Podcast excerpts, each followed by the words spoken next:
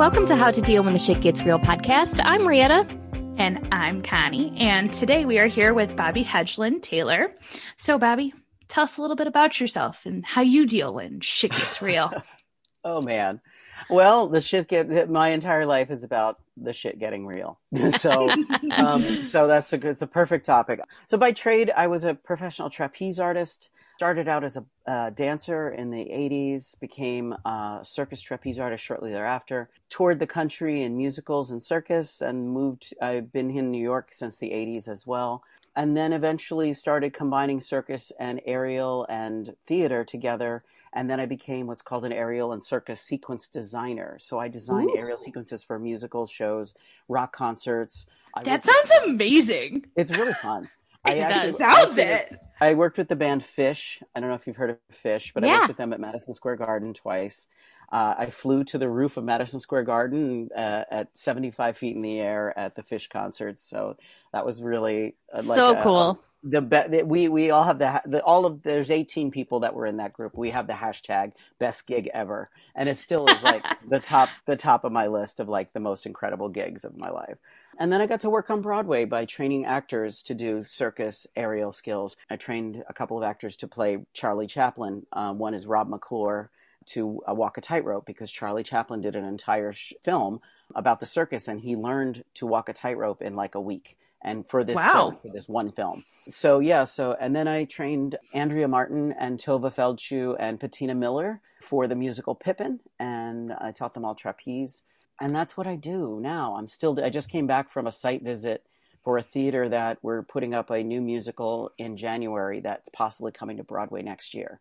So that's the kind of stuff I do. Plus, I train, I have regular students who are just looking for recreational activity alternative to the gym.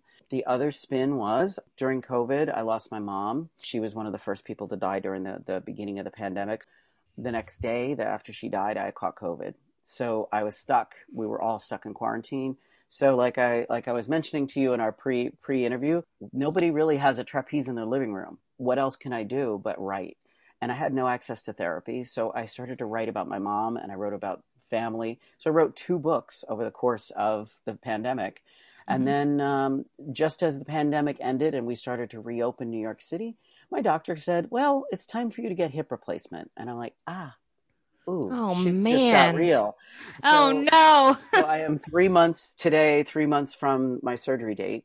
So I'm doing great, no pain. It's the most incredible feeling ever. Um, That's awesome. not have to walk with a cane. You oh know, I'm God, only in my fifties. I'm not like a rickety old man, but I was right. looking like one.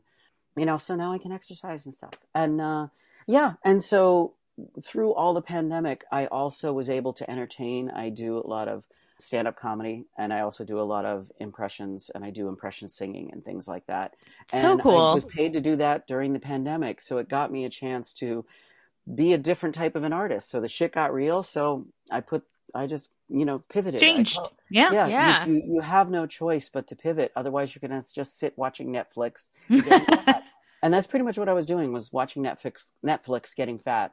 And then I just started to say, I, this is not me. This is not who I am. Yes, I'm, I'm we're in quarantine, but what, do I, what can I do that's artistic?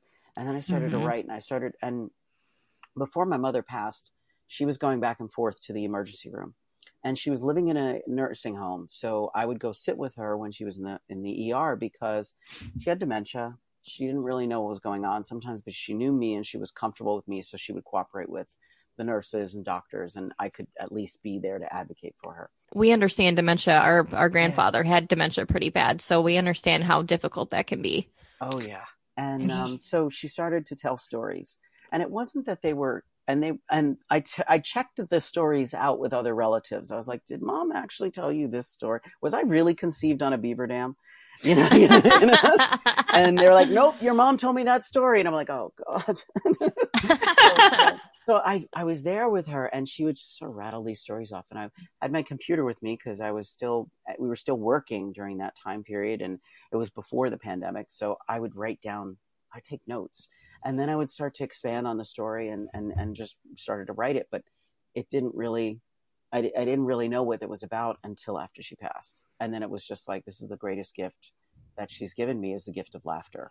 And it was her way of coping with every uh, situation was that she she was a funny lady and she made people laugh in order to cope with whatever situation they were going in. And then I, you know, as I li- li- looked back at my memories from when I was a kid, you know, my mother would be the one poking us in the ribs in church, trying to get us to laugh.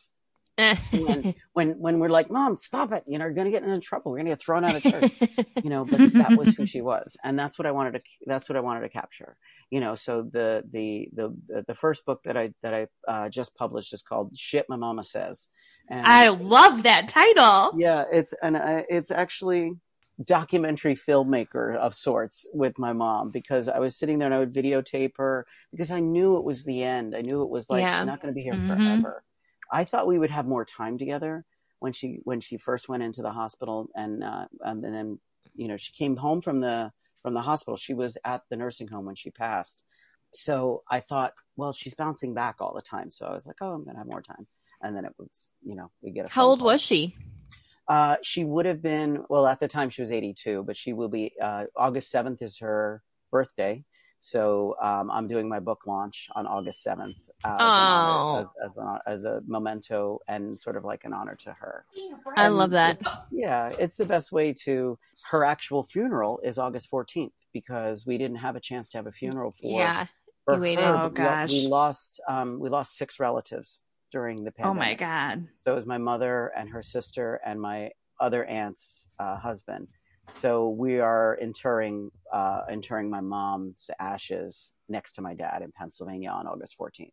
Yeah, so finally the family will get together. We'll have a you know Italian feast because we're all you know an Italian family. What do you do? You eat. We mm-hmm. food is part. And the second book that I wrote during the pandemic is a cookbook, and it's actually I compiled not just the stories about my mom, but stories about growing up with my grandmother uh, my grandmother was very Sicilian, little tiny Italian lady, always oh. had a oh. sweater and a black skirt just in case a funeral was in town. You know, and so she she was just like this little spitfire, and I lived with her during in the seventies, so I learned all about cooking, cleaning, sewing, and making pasta. Love it. And so That's all awesome. of those stories came back, and you know, and I began to compile the recipes, and then in the process, I made up my own versions of the recipe, and then when I found that other people in my life have different dietary needs, I was like, well, what if I give this book to my cousin Kara? She's a vegan. She can't have mm-hmm. my bolognese. So mm-hmm. I made a bolognese, vegan bolognese. So I, I every recipe that contains meat has a gluten free option, a vegan option, and a vegetarian option. So people can. That's awesome. So there's like love a base it. recipe, and then you pick and choose your your poison. You know, so I love it. You know, I'll stick with the bacon and the pancetta, but you know, if you want, Same. it taught me a lot. It taught me a lot about family, and and, uh, and the memories that came back were were just magic, and they really, you know, the story. My first words, that story made me laugh the most because my first words were fucking reindeer. Those were my first words. And I remember my mother telling me the story, and I was like, I've got to put this in the book somewhere. I've got. Oh to, my gosh! You know, so, oh yeah, so, you absolutely then, have to include that. Yeah. Yeah. So in the in, in, the process, that was that was how the both books came about, and I'm uh, shit. My mama says I had to get published first because I want to put one of my books in my mother's ash vault for forever. Oh, you know, yeah. So that it's got to be with her. Sweet. Yeah. I'm not, you know, and it's not the the memorial service is not about me. It's not about my book. It's about my mom and it's about her mm-hmm. sisters and so i i want to just like you know t- that's my my gift to her and um and sharing her with everybody because she was a very funny person you that's know? you can't do a better gift than that honestly yeah. yep i encourage people to write write whatever you can whenever you can um, use your phone use auto dictation on your phone mm-hmm. yeah um, i wrote a lot of my books on my phone because the story was coming but i couldn't type fast enough. Mm. And you have to remember though that autocorrect has a a problem. Yeah, someone calls it autocock. but Ain't that the truth? for the one story, a good friend of mine, um, we were we were actually tweeting on Twitter back and forth, and she was asking, she was like, I, "I'm um, I'm in my 60s. I want to do a Broadway musical. I want to do a musical again." I haven't done musicals in a while. There's what's what's what's something that's age appropriate. So I sent her a tweet and I said, "Well, look at the musical Ballroom. It's about a middle-aged woman who who loses her husband and finds romance in a ballroom." And I said, "It's right in your vocal range. You can dance it. You're a good dancer." And then she her response was, "Oh my god, what a coincidence. I have that scrotum on my nightstand. do you, are you sure? you know, usually we don't leave Do those you? out. You know, do you want to put it in the refrigerator? You know, so they go stale and get vinegary. Uh, you know, she obviously she meant script.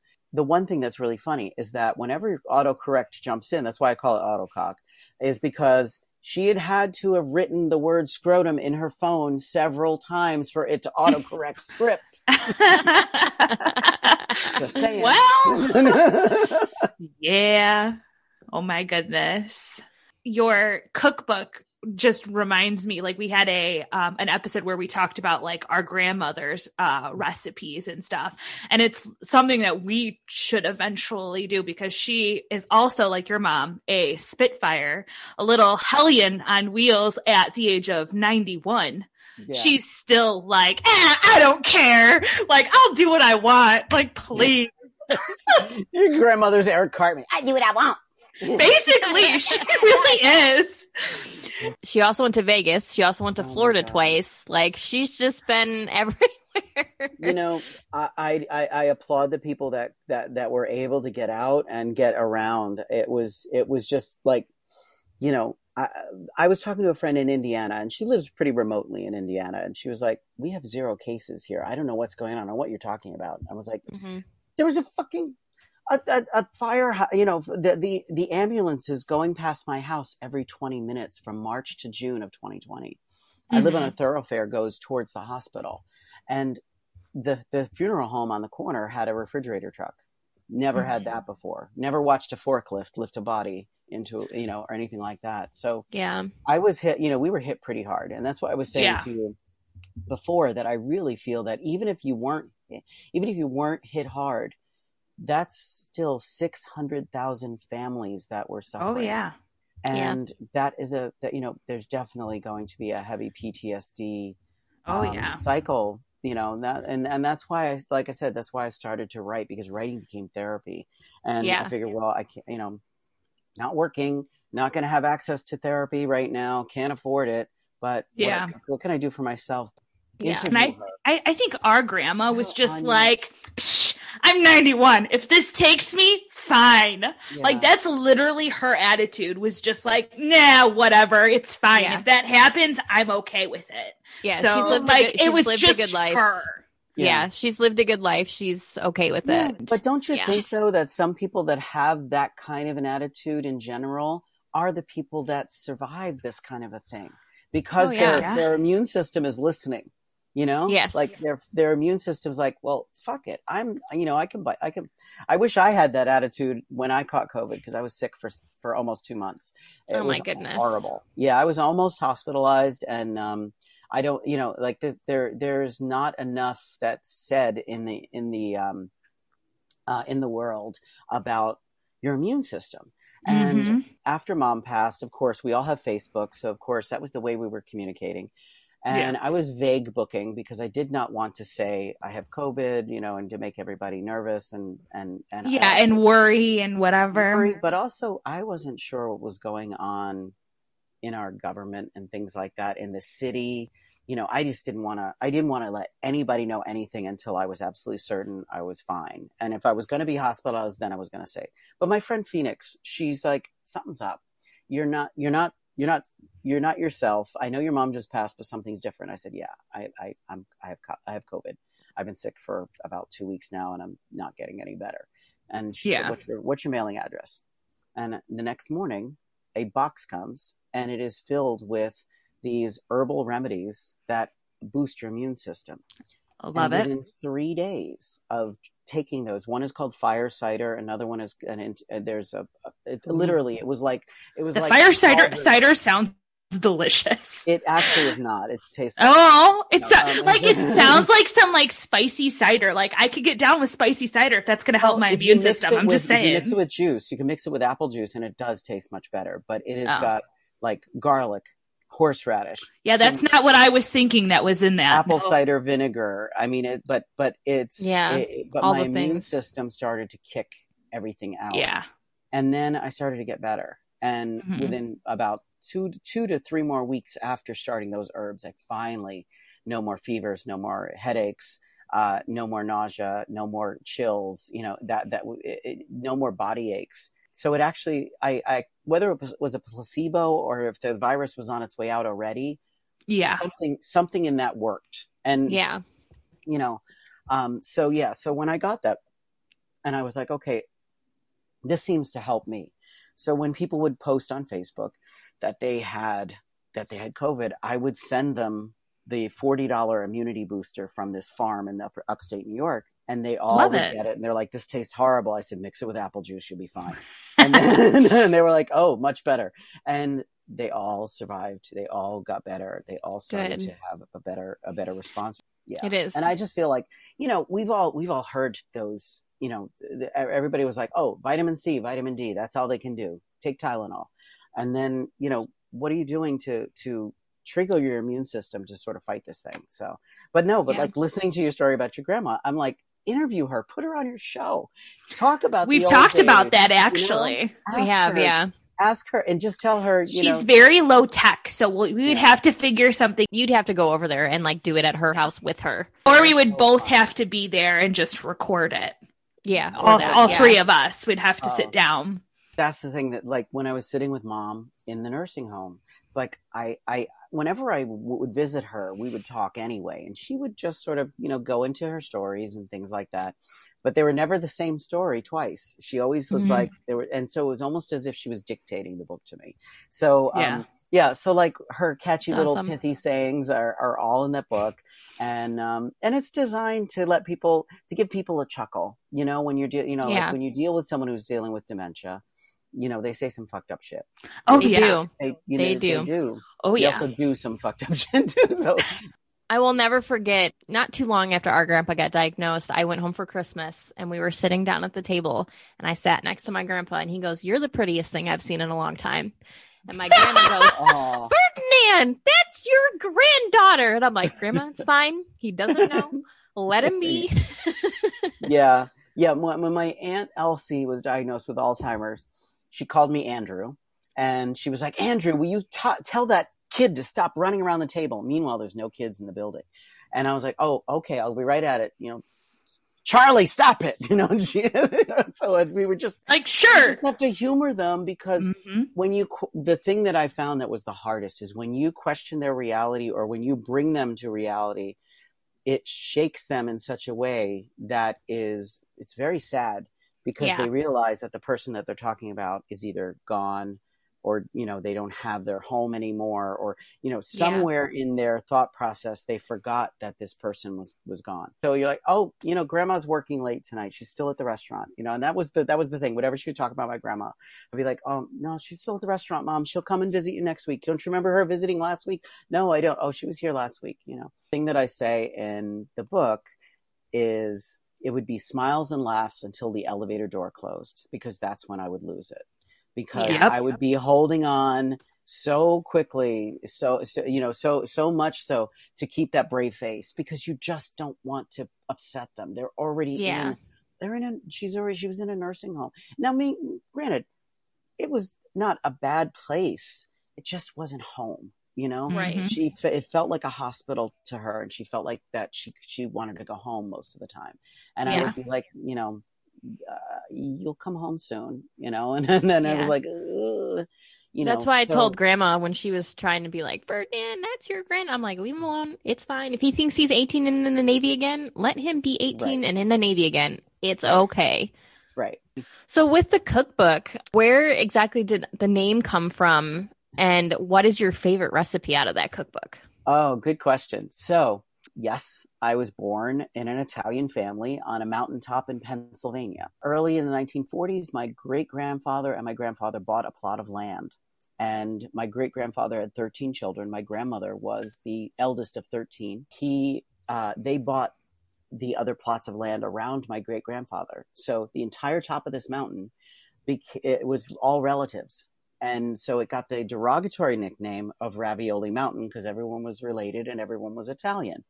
So, um, and only only going back to escaping to Ravioli Mountain, uh, did I realize that I'm going to recapture that derogatory term and turn it around and make it a fun uh, fun thing because that's where I learned how to make ravioli. That's where I learned how to make all that pasta. My favorite recipe um, was learning how to make gnocchi with my grandmother and uh, with a lemon butter sauce. It was the simplest Ooh. thing ever. She had two ways of making her gnocchi. Now, when fam when when when she had guests coming over, she would actually boil potatoes, mash the potatoes, and do the recipe by the book with potatoes. When it was just her and I, she would take potato flakes and, and you know like regular instant mashed potatoes, and yeah. then throw them into the to the to the uh, to the flour. Now for me personally, I like the one with the instant mashed potatoes so much better because it makes these light, puffy uh, gnocchi. And then the lemon butter sauce is nothing more than garlic, capers, basil, white wine, and butter. Lots of Yum. butter. And that would be like the best thing. And it would be done 15, 20 minutes and dinner was on the table. But that was the one that I always was enamored with. But so with the Sounds book delicious. all that, uh, thank you. Um, I grew up in a very, you know, very uh, weird environment because everyone around me was related. So, like, my grandmother was on the left, my uncle Billy was on the right, Uncle Frankie was across the street, great grandpa was across the street. So it was like I never had a neighbor that wasn't a relative until I moved to New York. Mm-hmm. And so, being in that insular, like Italian Hyannisport, uh, you know, for, for lack of better terms. It was very insular because we looked out for each other. We shared recipes. We shared food. You know, the funny, the funniest thing was everybody had, you know, everybody hunted deer up there, um, mostly because it would subsidize your meals for the winter. You could get a deer and then you would have meat for the winter so we would hear we'd hear we'd hear gunshots then all the lights would black out across the street the phone would ring and it would be my uncle Frankie and it would be, you call my grandmother, Franny, I just got an eight point buck. What do you want? You want the hind quarter? You want the shoulder? And then within like a day, this big chunk of deer in white butcher paper would come and my grandmother would, you know, slice it up into portions and put it in the freezer. But mm-hmm. that's the way that they we lived on the on the hill you know it was it was it was yes highly dysfunctional. We're italian. There's you know if i if i if i put my hands behind my back i can't talk you know? So it's like highly dysfunctional. But but still everything was rooted in love you know um, i used to love to climb trees and my aunt shirley used to rat me out every time because i'd be climbing uh, the oak tree in the front of our house and i'd be at the top of the tree and i would fall asleep and I would be asleep in the tree. And she would call my mother and she's like, he's gonna fall and break his neck. Get him out of that fucking tree. You know, so all these, all these stories, mm-hmm. you know, when you, when, when you lose someone close to you, you start to compile, you know, the, the, the, memories just flood you. And I would yeah. be up late at night and I'd be like ready to go to bed. And I'm like, my first words were fucking reindeer. I got to write that story, you know, and I would tell the story, you know, I'd be writing the story about how my, my first words were Christmas in the sixties saying fucking reindeer, you know, so that recipe. And then, um, the fact that there's so many diets, dietary restrictions nowadays. Um, I run a trapeze school and I invite my staff over every now and then to have dinner. And some people are dairy free, gluten free, vegan, vegetarian, pescatarian. So each of the recipes that contain meat, I added um, vegetarian options, vegan options, and pescatarian options so that people can make their own concoction that tastes similar to the bolognese or to yeah. the puttanesca, you know, that kind of thing. Um, even my vegan puttanesca, people are raving about. No ancho- has no anchovies in it, but it tastes just like puttanesca sauce. So, so you know, awesome. And ironically, my grandmother's best sauce is puttanesca, which literally means of the putana, the woman of the night.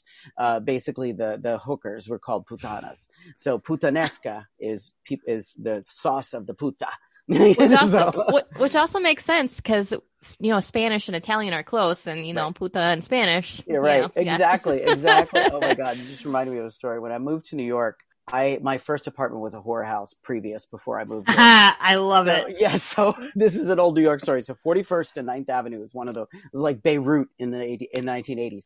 The doorbell would ring all night long, and we would and and then uh, we, you know I'd go to the buzzer and hello puta puta like, there's no fucking puta here. You know? so I even ran down in my bathrobe naked and I opened it. Does this look like puta to you? oh my God. you know, stop so ringing my doorbell. Exactly. Ringing, you know, but that was the funny part when we when we found that apartment the landlord was like he he hadn't had the building for almost eight years because the building was confiscated because it was previously a whorehouse he had rented it to a madam that was new york that was the 80s you know but then when Mhm. they you know when they did away when they figured out these illegal places were there they raided them shut them Yeah. down you know but then he was he got the uh he got the um uh the building back and then renovated and became an apartment so i'm like that was one of my first apartments in new york but yeah but that's you know that's that's again grandma of all people has the best puttanesca sauce so Of course. Of course. Yeah. So going back to your trapeze, how did you get started in trapeze? I I can't like maybe as a little kid I could imagine being like, oh, trapeze would be fun, but I wouldn't like. How did it, how did you end up there? It's very strange how it happened. Yeah, and as a career too. First of all, I came to New York as a dancer and as a an acro- not as an acrobat, but as a dancer and as an actor. And um, my specialty was ballroom dance. So um, all through the 80s, I was working at a, uh, restaurant very popular in the 80s called Mama Leone's, and an, an Italian restaurant. And so my ballroom dance partner and I would drive from Pennsylvania. We would dance in the restaurant to get people up to dance because they had an orchestra. And so we, I think we made 50 bucks a, a week and we would, we would split that and then we'd get tips. And the little old ladies were always pinching my butt. So Love it. so that was how I got, and I always wanted to be in New York. We've been coming to New York since the 70s, even. I have relatives here, family in Brooklyn, you know, so I've, the city was always part of my collective unconscious, and I always wanted to end up here. Um, so then I, st- I started doing theater mostly, um, professional theater in the 80s, national tours mostly, Broadway musical type uh, shows that were uh, going out. I did one cruise ship and found that I was seasick all the time and couldn't finish the cruise ship, um, you know, because that, that that wasn't for me. Um, and then a friend, I had been started bartending in between gigs, so a friend that I befriended was an old Broadway performer, and he was writing a new musical, and it was a circus version of a circus musical called The Circus Adventures of Toby Tyler. And he was like, You're perfect for it. You have the right voice. You have the right build. You have the right look. Do you have any circus skills? And I was like, No. so I didn't even know how to juggle at that point. So they found the only coach in New York City who would take us on. And so um, it was me and my understudy that started. And within six weeks, I was really jazzing. I really loved it. And it was just a new way to dance. And it was just freeing because I wasn't never afraid of heights. Obviously, I would climb trees and fall asleep in a tree, you know, as a kid. So for me, it was just like, like home. It's natural. And with, yeah, and then the show did not happen because the investors pulled out. They, they Oh, put their money into boo. something else. Yeah, but pivot. Life gives you life gives Yeah. you lemons. Don't make lemonade. Make my grandmother's lemon tiramisu with limoncello. You know, you really uh, that you get a chance to you get a chance to reinvent yourself. So I got a job working at a nightclub doing trapeze over the dance floor. That's And- fun. So I became, there were five, six people that were only the aerial acrobats in New York at the time. It was me and five ladies. Now, they were the most sought after. That's just normal in the nightclub scene. You know, that's just, it, at the time, go-go dancers were women.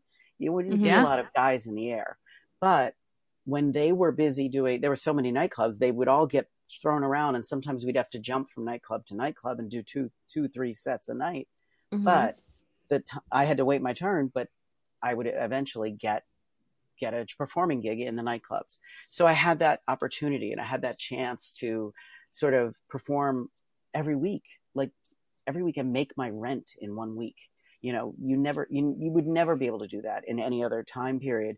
Um, but yeah, I would be able to come home with almost fifteen hundred dollars in my pocket for one week's worth of work, and that would repeat itself over and over again. And then as the ladies got better and I got better, we got jobs outside of the city doing smaller shows. I did a tour of a magic show. I did a show in Vegas. I worked at, uh, in a casino, you know, so we got plunked out. And, and then for the summers when we weren't performing, we would do circus camps. People would hire us and really pay us well to teach aerials, tightrope, juggling, clowning, and all the stuff that we were already doing in our professional life we would get paid really well to teach kids over the summer. So that started a whole other industry. Um, and then it wasn't until I was, uh, I had moved to San Francisco because they had the best circus school in the country at the time, and it's still phenomenal circus school. Um, I highly recommend the, the Circus Center. Um, I started training there, and then Grandma got sick, and I decided to move back to New York. And Grandma passed, and then I started to just sort of retire from the circus world. I was kind of done with it. I was sort of frustrated that I wasn't going further. I would always lose out on certain jobs because I wasn't in a circus family, which is a whole other issue. Um, when you're not in a circus family back then, it was not always treat you weren't always treated well because you were Oh, considered taking a job away from somebody who had, Had been a doing this for family. generations. So I totally Gotcha. understand that, but it, you know, I needed a gig. I found a gig, you know, to, you know, so it, I I also felt that um, I was ready to pivot. I was ready to do something new, and I didn't know what it was. And so I started coaching kids gymnastics, and that was sort of like the it was right before 9-11 it was right around that time period. So i got really good at kids gymna- as coaching kids gymnastics and recreational gymnastics. I i was never a gymnast. I was taught how to tumble by the mongolian uh, uh, horse riders that i toured with the women were fascinated they'd never seen a man with red hair they'd only seen dyed hair they never saw someone like me so they were always like just like you know ooh redhead and so they taught me how to tumble into a bale of hay there was all this hay that we would tumble on. And so I learned basic tumbling, like backyard tumbling. And then Mhm. I, and then when I came to New York and there wasn't a lot of circus going on, other things were happening, I started coaching gymnastics. And then I think it was around 2003, I was asked to do a musical that involved circus. And I was not only going to be in the show, I was going to be the swing, I was going to be the circus, uh, circus coach, and I was going to be the understudy for the lead. So I had all of these things come into one show and it was the musical Barnum. And I had, and basically the musical Barnum it tells P.T. Barnum's life through a circus. So oh wow. you it's song and dance, but like there's one point where P.T. Barnum left his wife for the opera singer Jenny Lind. And how do you do it theatrically instead of having him just leave? He has to walk a tightrope from his wife to his mistress at the end of Act One. So I had to do that and I had to teach that as well. So um, that started to really get my theatrical brain moving again. And I did several productions of Barnum, several productions that, uh, other shows that involved putting aerial stuff into the show. And then before you know it, I became a circus and aerial sequence designer. And that's what I do um, in theater, Broadway shows, national tours, cruise ships, rock concerts. Like I said, I one of the few people who've touched the roof of Madison Square Garden at a Phish concert. Um, you know, So that cool. kind of stuff just sort of came to me all at once. And, um, and I, you know, I learned a lot about what that is. When you're reading a play or a book, the story, you turn a page and there's another, there's another part of the story there in words. But on stage, you have to do it in movement. You have to do it in music. Sometimes you have to do it in the air. So just to give you an example, like I learned from one of my dear friends, Paul Rubin. Uh, he's called the Fly Guy. He's the guy who designed the flying for the musical Wicked. He's done like 20 Broadway shows where he is the guy who visionary. But the musical Tarzan tells a story in one of the songs called Son of Man, where the young Tarzan has to grow up to be the young man Tarzan. How do you do that? You have baby Tarzan swing across the stage, and then in the back of the house, you have big Tarzan swing down to the stage, and you've just turned mm-hmm. the page. So you've used the aerial sequence to tell the story. And that's what we both jived on. We both love doing that kind of stuff. We work together a lot. In fact, Yeah. we're working on a new musical that's coming to Broadway next year. It's called Super You, and it's about Ooh. female superheroes. And we're doing a cool con- conceptual design of it where there's circus and there's flying because they're superheroes. They got to fly They have to. and then some Yeah. really cool fight sequences. We have a phenomenal team. It's a really great rock musical by Lourds Lane, and they have a huge TikTok following and uh, an Instagram following because they've been releasing part the music of the show, and people are really getting into it because it's beautiful. And Yeah. so I'm excited to do that, and that's the kind of stuff that really gets me. It's not work. Like I could do, I could be in a theater doing that kind of work all day long and not get tired, not even think about sleeping, Um because it's so it's just exciting. It's passionate. Has that your hip up- replacements affected your trapeze at all? Are you still able to Say do that? it with your hip? Oh, with your hip replacement trapeze. Good question. In theory, no. Um, in theory, I won't be able to work at the intensity that I'm used to. Okay. Um, in theory, the G forces from flying trapeze and swinging trapeze will pull the joint out. Um, it's not recommended. Um, but I still could do small things. I can do aerial fabric and aerial rope. I can still climb. I've just been, I've just been approved to play racquetball.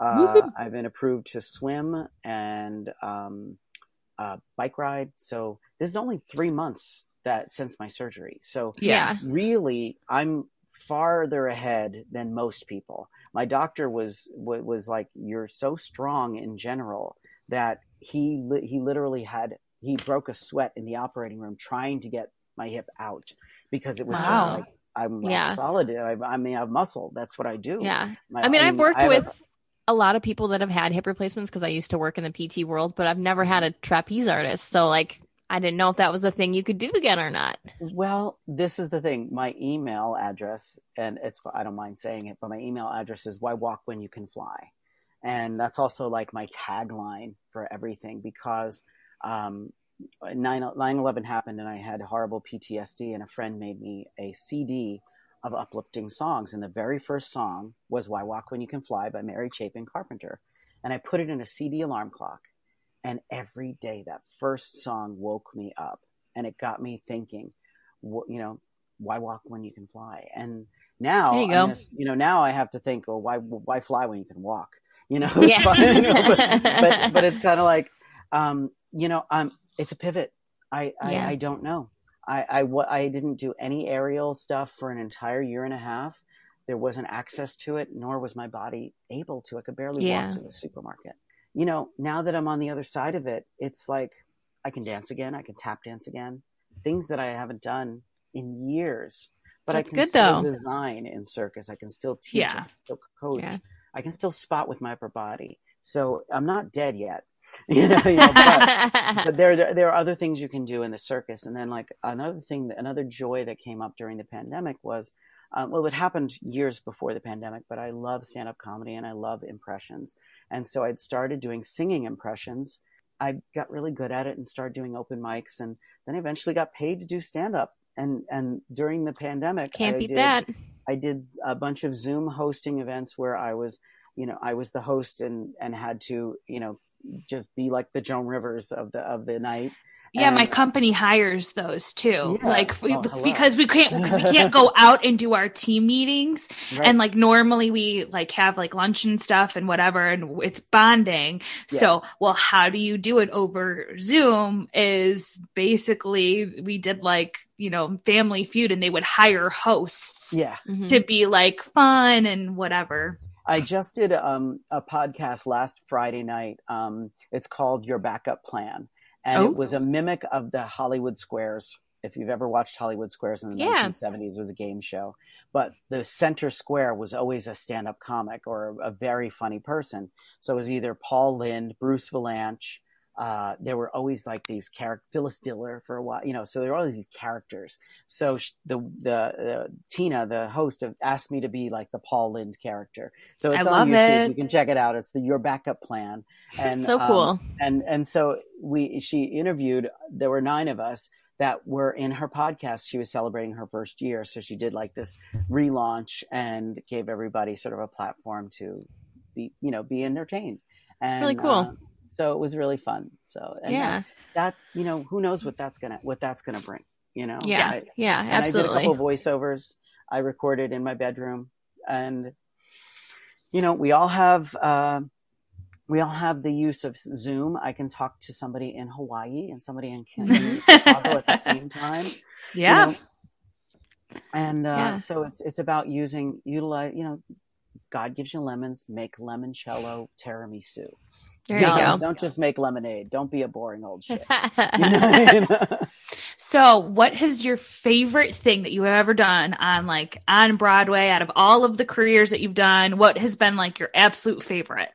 I have I have two. I mean, Uh-huh. obviously the Phish concert, which I just talked about, which you can see on YouTube, uh, 2011 and 2018. The songs were "Down with Disease," and the second year was "Mercury." And though, though the stepping on stage at Madison Square Garden, where I saw my first concert, my very first concert, I was in the audience seeing the Village People in 1979 in that very venue. And here I am on the stage where I saw my first concert. So that was just like mind Mind blowing. Yeah. The second was working on Broadway uh, with uh, the actress Andrea Martin from the musical Pippin. Now, Andrea Martin's a comedian. You know her from My Big Fat Greek Wedding. Oh yeah. If you don't Yeah. eat meat, I'll make lamb. That's Andrea. I So love that Andrea, one. I love her. Andrea won. I Andrea do won the too. role as Bertha, the grandmother, and so she was sixty-four or sixty-five at the time when I trained her to do trapeze. She walked into my studio. We sat on the mats for an hour and a half, almost two hours, reading the lyrics and how she wanted this song to be a flashback. And you can see this on YouTube as well. Um, it's called Just No Time at All. And in the middle of the song, she takes off her robe and she's wearing a, a beautiful circus costume. And she gets up on a double trapeze and still singing, does a double trapeze act in the middle of her number. Oh my and brings gosh. the house down. You know, instant standing ovations every single night. She won a Tony Award for it, and um, she's So awesome. but the, what what was so incredible about that experience was when you are when you're in presence with somebody like that like i get i get starstruck uh, you know the Mhm. first time i worked with liza minnelli i don't think she got a chance to talk I, I, you know, I literally sang with her, and I was, you know, we because I talk really fast because I really want to get everything out because then she, you know, she's going to be gone, and and and you know, so with Andrea, it was, she was just so down to earth that it became a ping pong match and we were learning about each other. And then i started to get her in the air and teach her stuff. And it, she came to me for the physical movement but what she actually taught me was the way that her acting mind works on this song and Mhm. how she masterfully broke it down. And again she from start to finish the second she enters the stage you are just mesmerized. And it's just it was it was a it was a master class and I didn't even know I was taking a master class. I thought I was being hired to train somebody. She trained me. I love it. um, So yeah, so I, I really that that in particular, um, that and teaching Rob McClure how to walk a tightrope would be a, t- a, a, a toss up. He's such an amazing actor and uh, just beautiful voice. Um, he's playing Mrs. Doubtfire in the musical version of Mrs. Doubtfire right now. I think I just saw an ad for that. Yeah, that's Rob. So I taught him how to walk a tightrope. So cool. uh, and and you know that was my my favorite experience because when I got to see when I got to do Chaplin the opening night, I opened the playbill and my name was in the playbill. Now, when you're a young actor kid coming from Pennsylvania to see a Broadway play, you open the playbill, you read all the credits that these people have. And one day you dream of opening a playbill and seeing your name. And I opened the playbill, and not only did I see my name, it's a tightrope trainer, and it had my my full bio. And I was in seventh heaven because that was really like I know it's a small thing, but it was it was such a huge thing for me as Yeah. as, as a kid from Pennsylvania with you know in Pennsylvania my mother just wanted me to get married and work in, in, a, in a factory that was Yeah. their they didn't want me to move to New York none of my family wanted me to move to New York they didn't they were like you're you know you we'll be back in a, you'll be back in a few days you know um, but I had gotten a full scholarship to the American Musical and Dramatic Academy and that's where I cut my teeth theatrically so I kind of had that training, but I loved New York. I loved being here. I loved the energy of it. And um, so, yeah, that was where I really felt like I was, I had, I had made it, or at least had made it better than the people in college who, who, who I, you know, who, who, who I thought I would never be as good as. You Yeah. Know, like everybody else got lead roles in, in the college musicals, and I ended up, you know, you know, playing the guy sweeping the stage or, you know, have a one line thing. And here I am opening a playbill on Broadway with my name on it. And so even though it wasn't an acting role on Broadway, which can still happen, just, just putting it out there. Yeah. Um, I did get to work with uh, Jerry Mitchell. Um, Jerry Mitchell is a Tony Award winning director, choreographer, and he has a quote, and I will never forget it. And it is Dreams do not have an expiration date. And so when it comes to pivots, my circus career may be over as far as the trapeze in the intensity that I was used to, Mhm. but I can still dance, I can still sing, I can still make people laugh. I Well, and you can have- still do like the choreography, right? Of what Yep. you're continuing working on and Yeah. on Yeah. Broadway that's coming up. absolutely, absolutely, and that is, you know, that's gold, and it's it, it's just it sets you apart from everybody. Like I just got a call two weeks ago to audition for the Dementors in the Harry Potter Ooh. mov- the Harry Potter play. And of course, I'm I'm like I just had hip replacement. I can't wear a harness. I won't be able. To, I would not be able to fly. You know, sad. Sorry. But then they It is sad. They were, but then they love Harry me- Potter. Yeah, I do too. But then they called me and they're like, "Well, would you like to audition for one of the standbys for the Ron Weasley character?" And I'm like, "Yes." So I'm still waiting. So that again, that you never I love gonna- that. And it's, if it happens, uh, you guys will get tickets right away because I will. I will send them. Oh, I want you in the front row. But That would be awesome. We would love That that. would I- be. I don't wanna- I don't want to. I love Harry Potter. We're not Yeah. going to jinx it. We're going to manifest it for you. You this go. is us Yeah. manifesting it for yeah, you. man, manifest, manifest, manifest. There we go. so, should we expect any more books from you? Well, the first book is published. Uh, Shit My Mama Says it's on Amazon. It's a book of my mother's quotes and a small story about our life together in the last five years. But then, uh, Escape to Ravioli Mountain. I am in editing hell right now. so, um, here's the thing I'm not an editor, not a writer, not a chef, but I wrote a cookbook. So when you have those three things against you, you really have to You're in editing hell. You're in editing hell. Um, but I, I, have a, I have a great support network. During the pandemic, one of my dear friends, um, we got so much closer. She lives literally eight blocks away from my house, and she's an author, and we, she became a mentor, and she's really responsible for me, really making my books happen. And um, you know, I can't, her name's Susie, and she has she's just incredible and such an inspiration. And we would have socially distant cocktails in my garage Nice. during the pandemic. We would sit six feet apart. I open the garage door, and then I make all kinds of infused vodkas and infused alcohols. So every every Sunday, I would open up the garage door, and it would be whatever the vodka du jour or whatever the cocktail du jour. I made a delicious pear and grape sangria. I need to become your friend. Is all I have to say. Are you kidding? I'm I need to Italian. come. I need to come over. I need to get some cocktails because these all sound amazing. Homemade never- vodka, give me They're- some. It's they're in the book. Infusing alcohol is the easiest thing on the planet, and it only takes five days and a Ziploc bag or or a mason jar.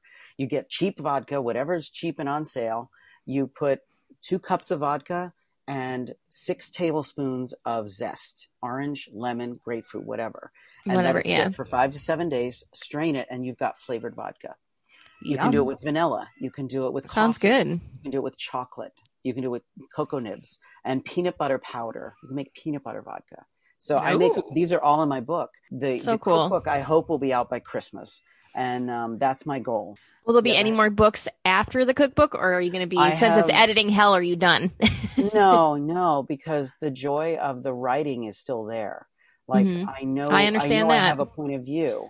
You know, so I'm not calling myself a writer, but uh, I do know that I have a point of view. I have a lot of things to say. I have other other ideas for books. Even the title "Why Fly When You Can Walk" is still sticking in my head. It could be some way to tie in um, my journey from trapeze artist to post hip replacement and ways that that could be helpful. I have a musical book that I'm working on about uh, a love story that happens at Burning Man. You know, I love so, it. So there's so there's some couple That's of things awesome. that are stir- that are stirring around that I'll always be a creative person. And somebody in, in a recent Yeah. podcast called me the multi hyphenated artist, and I Isn't that the truth? I am so into the, you know That's and a book title. That's a good book title That is a too. good The multi hyphenated artist. That is your memoir book's Yeah. title. I'm just Yeah. saying. There is You need- actually a podcast called The Multi Hyphenated Artist, and uh, so Oh. uh, yeah, I just found that out too. okay, so you can't take it for a Yeah, book. oh no, I can do it if I can do it. I, it's oh not- yeah, you can if- do it unless it's trademarked. You can Yeah, absolutely exactly. use it. Same thing. Now that and now that I own the copyrights for Ha- Ravioli Mountain, no one can talk about Ravioli Mountain or. I, and. I love the title. well, here's the thing: if you write every single day, even if it's ten minutes, I even when I was having my roughest times, I would just open the open the file, and I would look at it. And, and it, there, there was a quote that I learned. Um, I, I have to think about it, but it was a very important okay. quote that made me think about procrastinating. Um, because we procrastinate because we're we're overwhelmed. We're overwhelmed with the idea of editing. So I, you know, I I, I push my book aside sometimes and don't look at it. But what I had to do was really sit down and focus, even 10 minutes a day, do one thing a day towards your goal of the book, whether it's one chapter, one recipe, one story, you know, otherwise get, you get lost in the shuffle and it be, look, you look at it and it's like, I, I can't even look at it. It's too much. There's Mhm. too much for me to do. And I can't, I won't be able to, to achieve that in this. So I'll, I'll remember the quote, but it's basically that you gotta, When you lay down in bed tonight to go to sleep, you'll remember I'll text you. I'll Yeah. text you both at like three o'clock in the morning. And uh, I've never been to New York, so now I have more excuses to come to New York. There you go. Exactly. I'll So, we- so, so we can go get drinks with you. Absolutely. or you come to my garage and we'll and I'll make you Mhm. something. Teeny is my favorite. Ooh, Yeah. I love a Yeah, good chocolate martini. homemade. Yeah. I have one last question. Sure. What advice would you give our listeners? Couple of things. Every single day, find a way to laugh. Because if you're laughing, you're breathing. Breathing brings comfort. It also helps release endorphins. No matter if your heart is breaking, laugh. Find a way to laugh. Watch it. Watch stand up comedy. Watch a funny movie. Do something that you know will give you a chuckle. And I swear to you, your life will get better. And also, you know, life gives you life gives you lemons. Don't make lemonade. Limoncello, tiramisu. And the thing, I, I, I, I one uh, when you when you work in theater, you get to meet your meet and sometimes work with your heroes. And for me, one of my heroes was Chita Rivera, and she's phenomenal, amazing dancer, actress, personality. And she said to me about working in theater, Bobby, don't be in theater because of the money, because there isn't any. Be in it because you love it and because you're willing to put in the work to make your art. And if it turns out that you can make money off of it, great, but do it because you love it. And that's those are the those are the, the those are the advice. And also the Jerry Mitchell quote: "Dreams don't have an expiration date." So if you have a dream and you want to make it happen, manifest it, like we were talking about earlier. Dreams don't have an expiration date. Yes. Yeah. So, thank you, Bobby, for Thank joining you us. for having me. It's been fun. Had It a good time. fun. It's a good Saturday. Yeah, and thank you for for waking up so early, Rieta. on a s- uh, Oh, in it's no Hawaii problem. Time. You know, so thank you, and thanks for having me. And and, and uh, e- you know, email me your mailing address, and I'll send you guys one of the books. You Oh, know, Oh, we would love that. of course, I'll send you. I'll send you shit my mama says. I love it. yeah. So, this is how to deal when shit gets real. Don't forget a new episode every Friday. Don't forget to rate and review us, and we'll see you guys next time.